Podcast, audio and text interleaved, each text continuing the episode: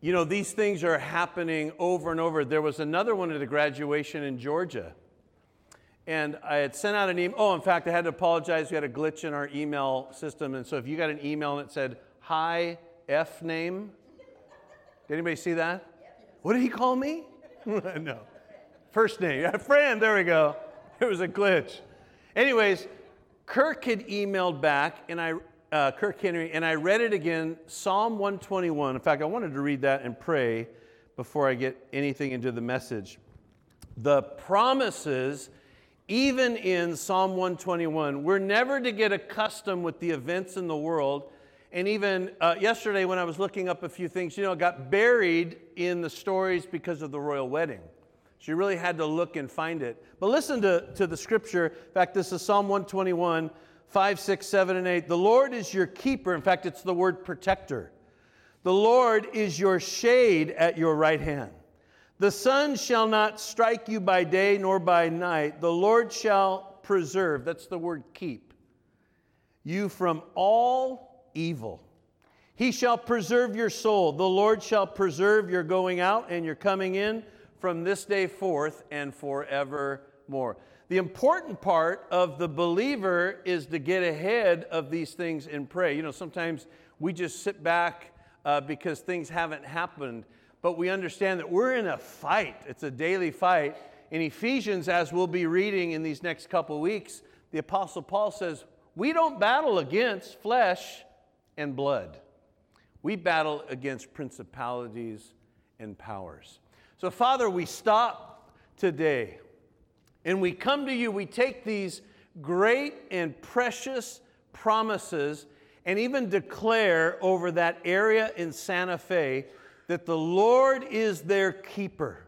Lord, we pray over every counselor, every church, every ministry, every first responder, Lord, every family today that is still in shock, that you comfort by your Holy Spirit. That you bring a peace that we don't understand, but a peace that would come, and that you rally them around in the comfort of your grace and the power of your presence. And Father, we get ahead of these things that it's not the flesh, it's principalities and powers. And so we declare you the keeper of our schools today, Father. The keeper of our schools that you stop any threats, you thwart any traps. And Lord, that we are be people that are also led by the Holy Spirit to pray. And so, Lord, we do this today. We bless you in Jesus' name. And everyone said, Amen, amen, amen. All right, Mark chapter 10, verse uh, 45. Uh, and I want to kick off. In fact, my title today is All In. And we're going to look at Acts chapter 6, All In. But I wanted to come back to Jesus, who's our example. And I want to read this verse, Acts 10, verse 45. For even as the Son of Man did not come to be served, but to serve and to give his life as a ransom for many. Jesus didn't come to be served. He came to serve. Think of his birth. His birth, he wasn't born in a palace, he was born in a feeding trough. Uh, even his life, if you were to follow around his life, he would go village to village to village. At one point in the scripture, he said, I don't have somewhere to lay my head down tonight. They would sleep out wherever they are. He was constantly serving people. In his death, he said, I have the authority to lay down my life and I have the authority to raise it up. The Father has given me that. Even in his death, he laid down his own life. Even in his resurrection, he wasn't out in an amphitheater with banners and flyers of his new thing. No, he was getting ready to go to his Father, and he appeared to some of those even at the tomb. He was serving people, talking to people. And his ministry today the Bible says that he's seated at the right hand of God and he forever is making intercessions, prayers to the Father on your behalf. He's constantly serving. That's his heart. That was his ministry to serve. He was the one washing the feet. He started it off. Peter was the one that said, No, no, no, you're not going to wash my feet. I got dirty feet. Well, then when Peter got an understanding, he said, Oh, go ahead and wash all of me, top to down. So Jesus' life was that of serving. Now, then we read in Acts chapter 2, verse 44 and 45. This is a great picture of the early church. It's not a commandment for us this day, but it should be our DNA. This should be our DNA when we read this verse. And it says, Now all who believed were together and had all things in common and sold their possessions and good and divided them among all as what? As anyone had need. As anyone had need. You know, I love, I got an email from somebody that visited two weeks ago, and they, and they commented on the friendliness of the people that they met. Now, I don't care if he, he didn't mention anything about my message. Right? I don't care. You know what I loved? I loved that it was you being friendly because I read that they were all together. There was a fellowship that took place. There was a genuine care and concern for somebody that came. That's part of the DNA of the early church. They were all together. There was this time of fellowship, being with one another. It's so important in these days that we're with one another. In fact, look at your neighbor and say, I am so glad I'm with you today. Tell them that. I am so glad right? I'm with you today.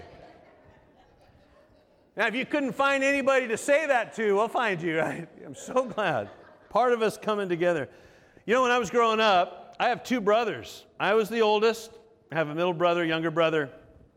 And uh, we got along pretty good. You know, we wrestled in rough houses, and broke probably I think every door in my mom's house, and you know, did the thing, jumped off roofs, did the did all of those things. But when it came to like sharing pizza, it's funny what comes out of you.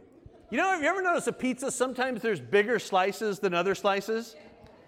And so one of us, when the pizza came, decided that we would help serve everybody because what we would do was serve everybody the smaller pieces and we would keep the bigger pieces in the pizza box for us. And I'm sure none of you have ever done that before. The other thing that we did was if uh, mom came home with the bag and had fries in it, you know, fries for everybody, oh, you wanted to be the one serving everyone because what you would do is you'd reach in and get a fry and you'd pull some out and drop it in the bag and then you'd lift out the fry, pass it on to the brother, get another fry, take a little bit more out, and you would sacrifice and eat out of the brown bag. But the brown bag had a little bit more fries than anybody else at all. The same would happen with desserts or the ice cream. It was kind of like first come, first serve. And you knew if you missed dinner, nobody was going to save anything for you. They just thought there was more to eat. Well, we're going to see a situation like this in the early church in Acts chapter 6 and how the apostles learned that people wanted to serve, wanted to be a part, wanted to, to reach out to other ones. And so I want to I want to start this in Acts chapter 6. I want to read verses 1 through 8. Acts chapter 6, verse 1 through 8. And I'll come back and make a couple comments. Acts 6, 1 through 8.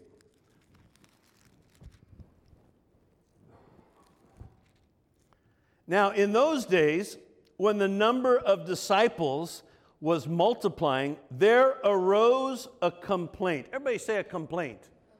Another, the Greek word is an argument, right? A complaint, an argument against the Hebrews by the Hellenists because their widows were neglected in the daily distribution.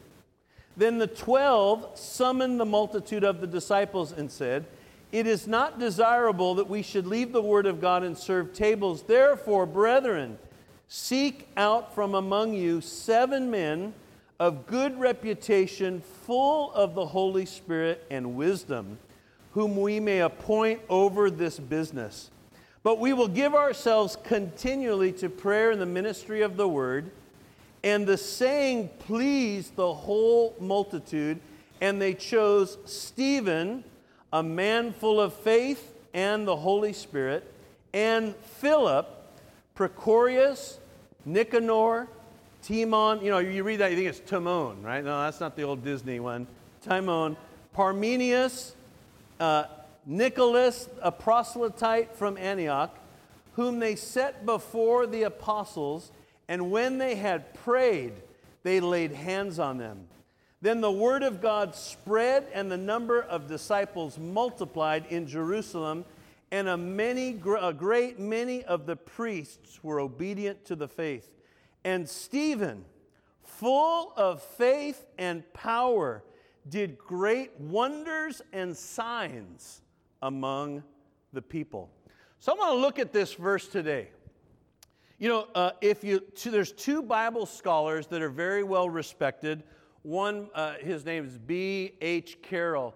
He estimated that at probably this time in Acts 6, there could have been a hundred thousand converts. Another one took a, a little more of a minimum approach. He said there was at least a minimum of 60,000 converts in Jerusalem because of the ministry that was taking place through the apostles. You know, the growth of this church in Acts 6 is now showing growing pains, right? It's starting, there's an argument now taking place, a complaint that is taking place coming to the apostles about the needs that are being taken care of in the earth. Well, if we were to, uh, in the church, if we were just to read a few of these, it is pretty amazing. Uh, Acts 2 mentions 3,000 were added to the church. Acts 4 mentions 5,000 were added. And we read in Acts 5, Acts 13, and Acts 19 that there was an increase in disciples.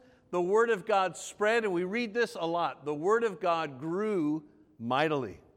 You know, uh, my pastor in my first church that I served in El Monte, there was a, a little lady in the church. She was an older lady. She would complain every Sunday about something.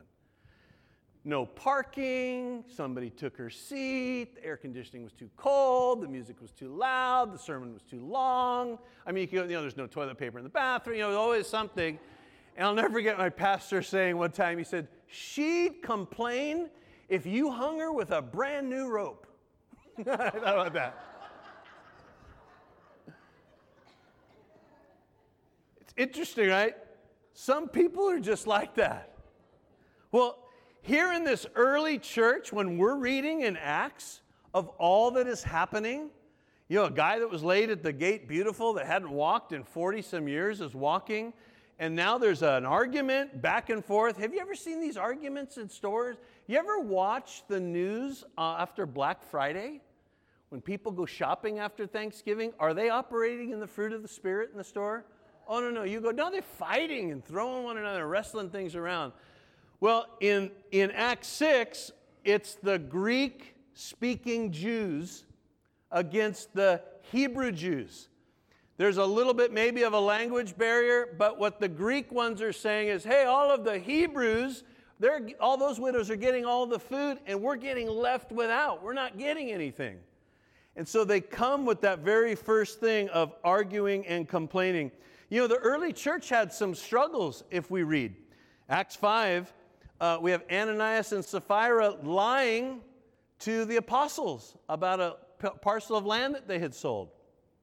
In Acts chapter 8, there was Simon the magician that wants to buy the power of the Holy Spirit. Even after he was saved, he wants to buy the power. And then in Acts 19, there are the seven sons of Sceva. There's black magic taking place. So the early church, even as we read in the book of Acts, wasn't without problems, but the apostles are now going to have insight into this one situation that we're going to see is going to change the makeup of the church to be able to serve all of the people in their needs. So here's the problem that's taking place the widows there aren't able to receive their needs being met. And here's what possibly could have happened. If there was somewhere between 60 and 100,000 people in the early church in Jerusalem, many of them possibly had come from other villages and stayed. And so they were dependent on their needs being met from the church. As we read earlier, people were bringing things to the church so that they could either sell or give out. We had somebody just a couple weeks ago, and it was in one of our offering, gave a smart and final gift card for our coffee cart ministry.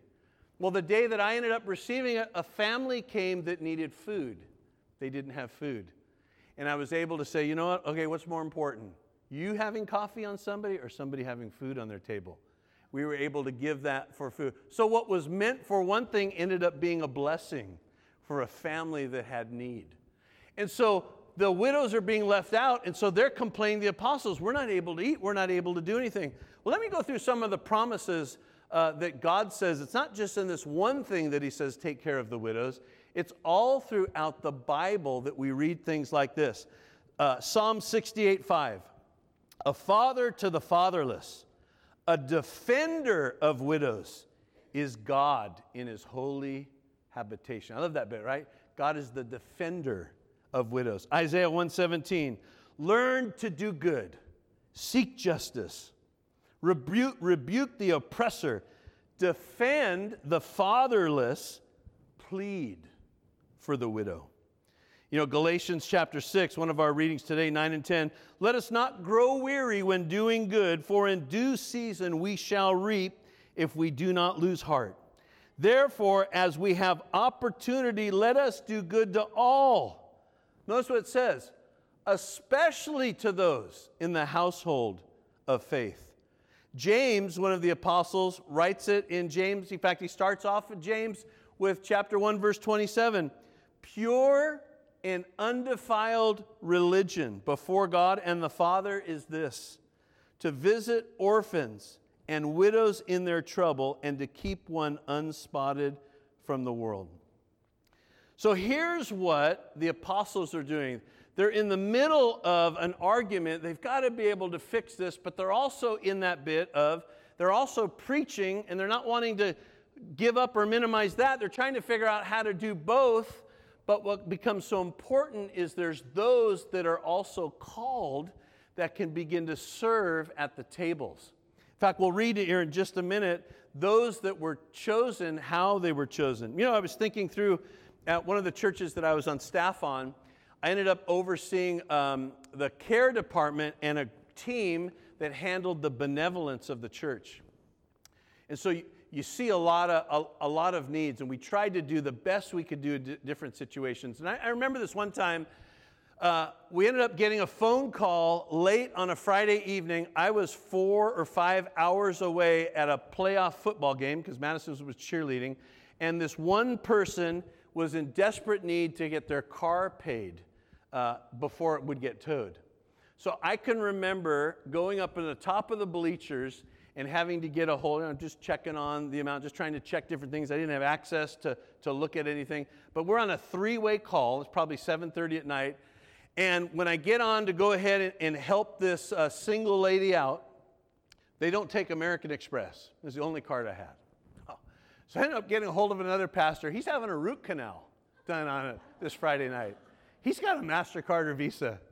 So I finally hear from his wife. I'm up at this gang of people, the band, dun, dun, dun, I'm up on the phone trying to hear this. We're trying to figure out this car deal uh, for this lady. And so we get a text back from the, the he's going to do it in the morning. The only time he can do it, he's you know in the middle of a root canal, can't do anything.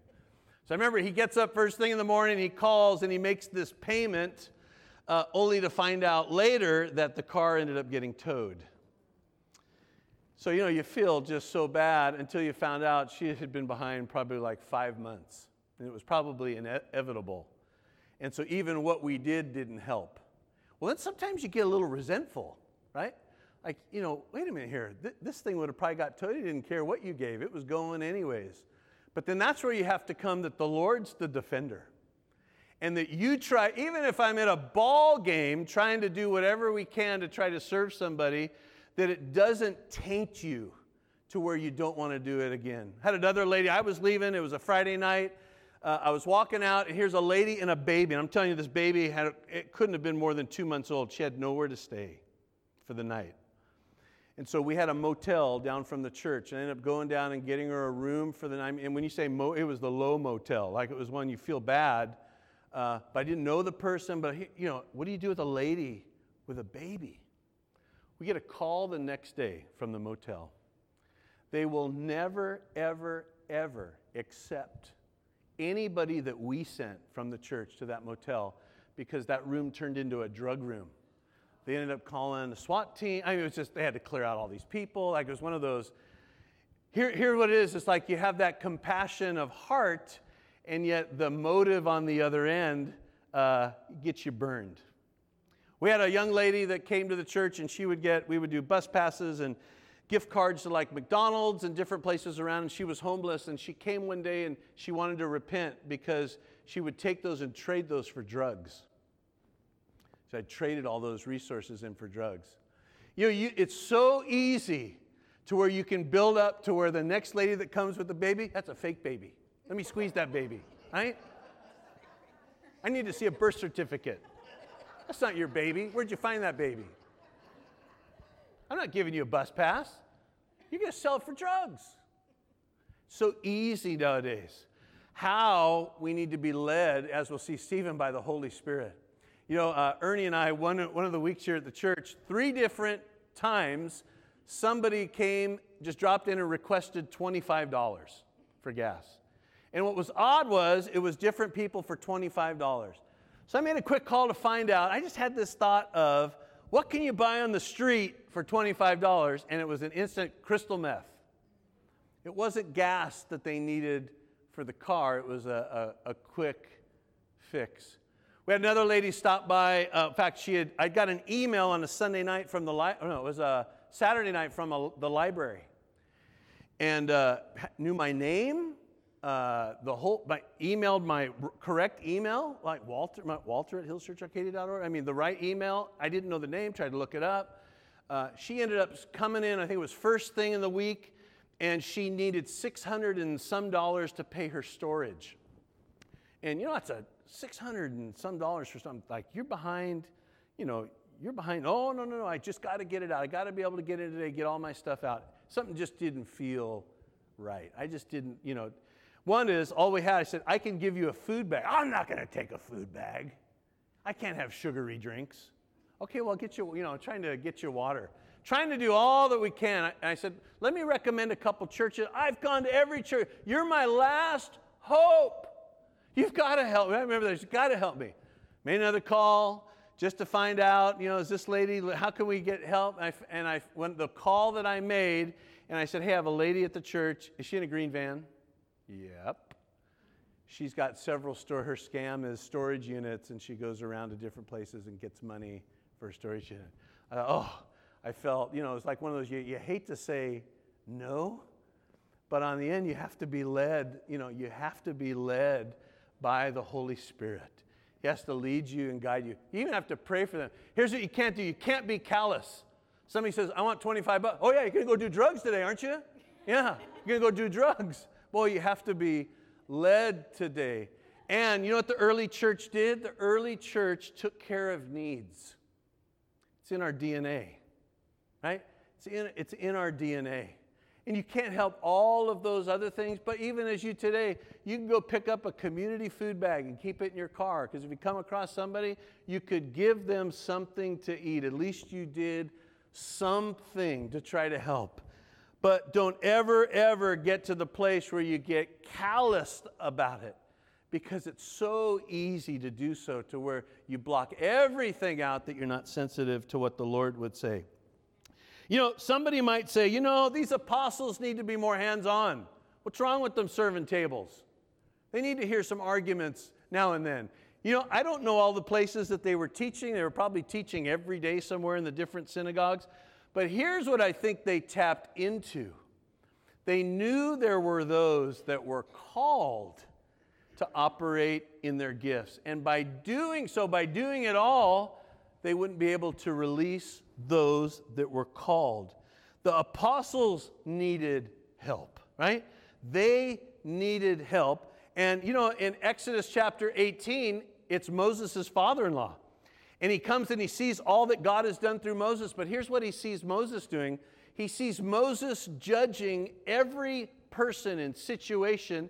And he says, You need to put leaders out there. In fact, it's a great chapter to read, 18, that he begins to appoint people that operate in their gifts, in their callings, and in their ministries. So the apostles appoint uh, seven men. In fact, here's what's interesting you'll notice some of the names are Greek. Well, who was complaining? The Greeks, right? Now, we're not picking on our Greek family at all. they would be complaining. but the, the, Greeks were the ones that were complaining. And who they ended up having at those tables were some Greeks as well too. In fact, we read Acts 6 verse 3 and verse 8. Therefore, brethren, seek out from among you seven men of good reputation, full of the Holy Spirit and wisdom, whom we, we may appoint over this business.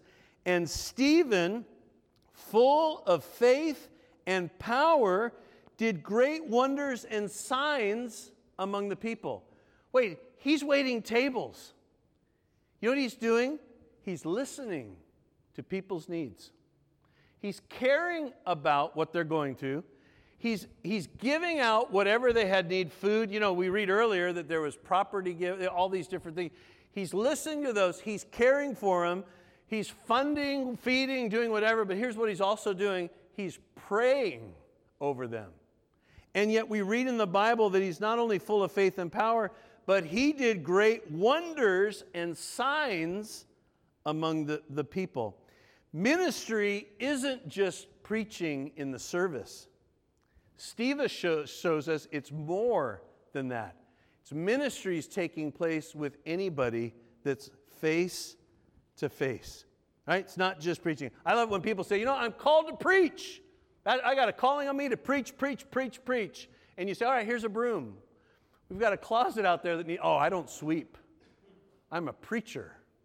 Right? No, part of, part of that serving. You need to go out back and sweep, sweep out. Unless you've killed five cockroaches. Yeah, you don't get to move at all, right? You got to sweep. We want to see what you're made of. If people aren't willing to serve, they're not willing to preach, right?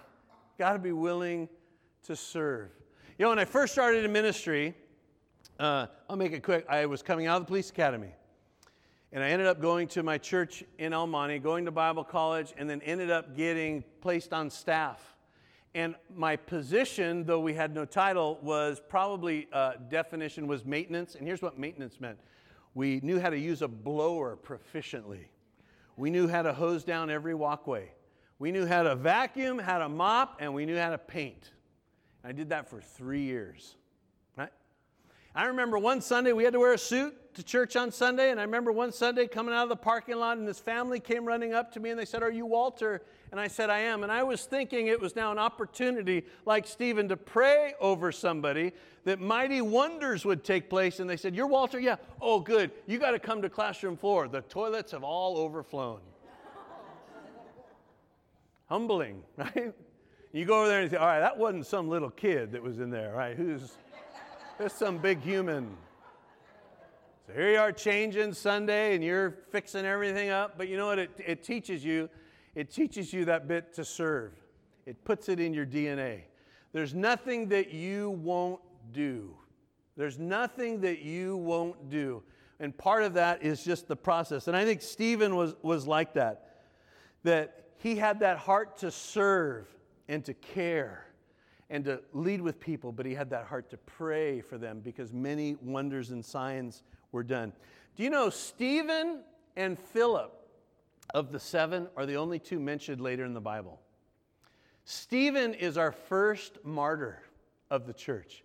If you read on, what a powerful sermon that he even preaches. And even before he's stoned, they say his face looked like the face of an angel. Right? His, and you know who was standing right there holding coats? Saul who would later be Paul. Philip, Philip's one of those great stories. You know, he's the evangelist. He's hearing a guy who's in a chariot reading Isaiah, and so he goes running up, jumps on the chariot. Says, Do you know what you're reading? The guy says, I have no idea what I'm reading. Let me explain. Preaches Jesus to him. They find a puddle and baptize him. And then the Bible says he gets he disappears. He gets translated to another city and starts a revival. Right? He's preaching around. So here are two guys that started out just serving, and they're mentioned in Acts. There's action that takes place because they had that heart. And I go back to that. They listened, they cared, they fed, and they prayed. Notice what happens when everybody's using all of their gifts. The widows are cared for in the ministry, and the Word of God, the Bible says, grows mightily. Either would have undermined the church. Either would have, un- it'd have been a complaint every Sunday, right? I didn't get food again. You know, I got all week without food. When are you going to deal with the food? No, because of the two things we're taken care of, the Bible co- talks about the continual growth of the church, or it was a new teamwork was understood that gifts and callings of God began to be in operation. And there was no hindering now the work of God because his word was preached and people were cared for. But I want to look at this as a, a miracle that goes unnoticed. When things are in alignment like these, you just kind of read in the Bible, you go through, but in verse 7, in fact, at the end, Acts 6 7, it says this And a great company of the priests were obedient to the faith. If you look up the priest, those are the priests that were adamantly opposed to Jesus, adamantly opposed to him, adamantly opposed to his teaching, probably cheered his crucifixion. Notice what it says in here a great company of the priests were obedient to the faith. A great company of the priests now are obedient to the faith and have received Jesus and are in. Now, why do those things happen? It's because all of a sudden now everything is now back in alignment, and even those that couldn't stand the ministry of Jesus have surrendered their life. The priests would be enemies, but now they're believers. So here's the thing we know everything in God's kingdom is spiritual in His hand. Somebody that hands you coffee in the morning, it's a spiritual ministry. Somebody that's serving you lunch today isn't just serving you lunch, it's a ministry. Somebody that greeted you today and said hello and handed you a bulletin or gave you a hug, it's, it's a ministry. Anybody that sang, anybody that picked up, it's not a, a task, uh, something to check off, it's a ministry. It's a gifting. Somebody that's holding your little baby right now and you're thinking, yeah, I'm going to go out for a little while, and I'll be back about three. No, no, somebody that's holding, it's a ministry.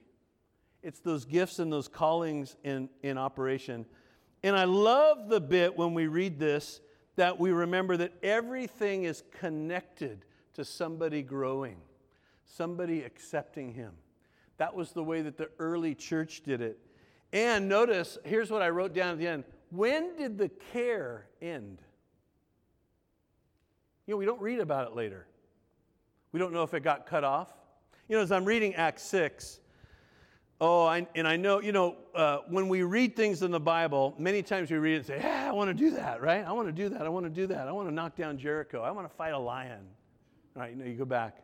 I know that this, as I read it, this was something spiritual, that it wasn't just about serving, but that there was something that the Lord wanted to do through our church, that care was increased.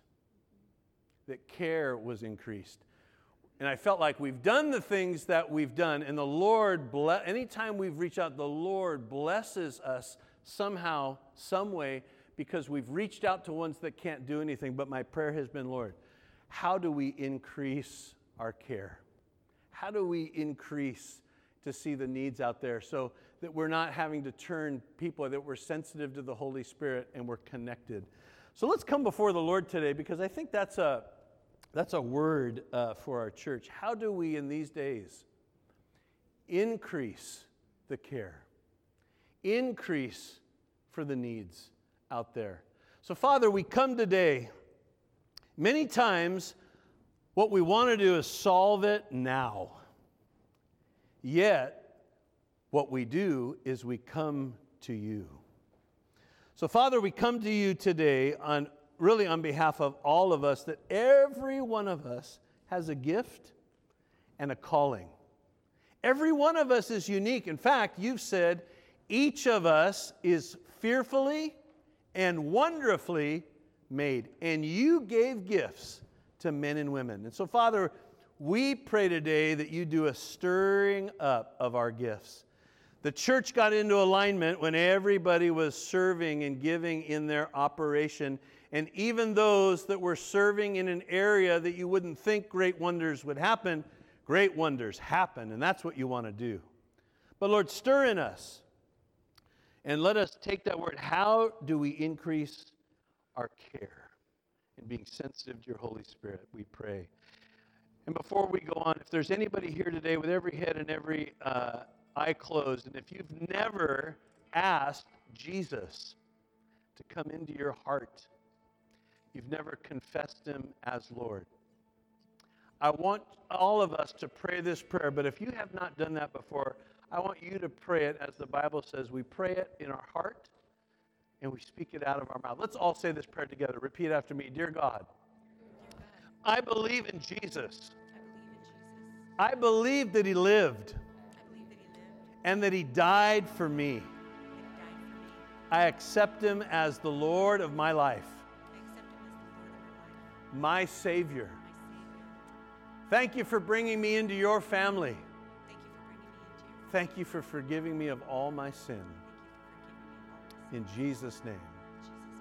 And if you prayed that today, please uh, come see us at the end of service to pray for you. There's also a card in several of the seats to connect. Most important decision you can make is Jesus is Lord. Well, stand with me if you would. We're going to close uh, in a song, uh, time of worship, and then Michelle will close us out.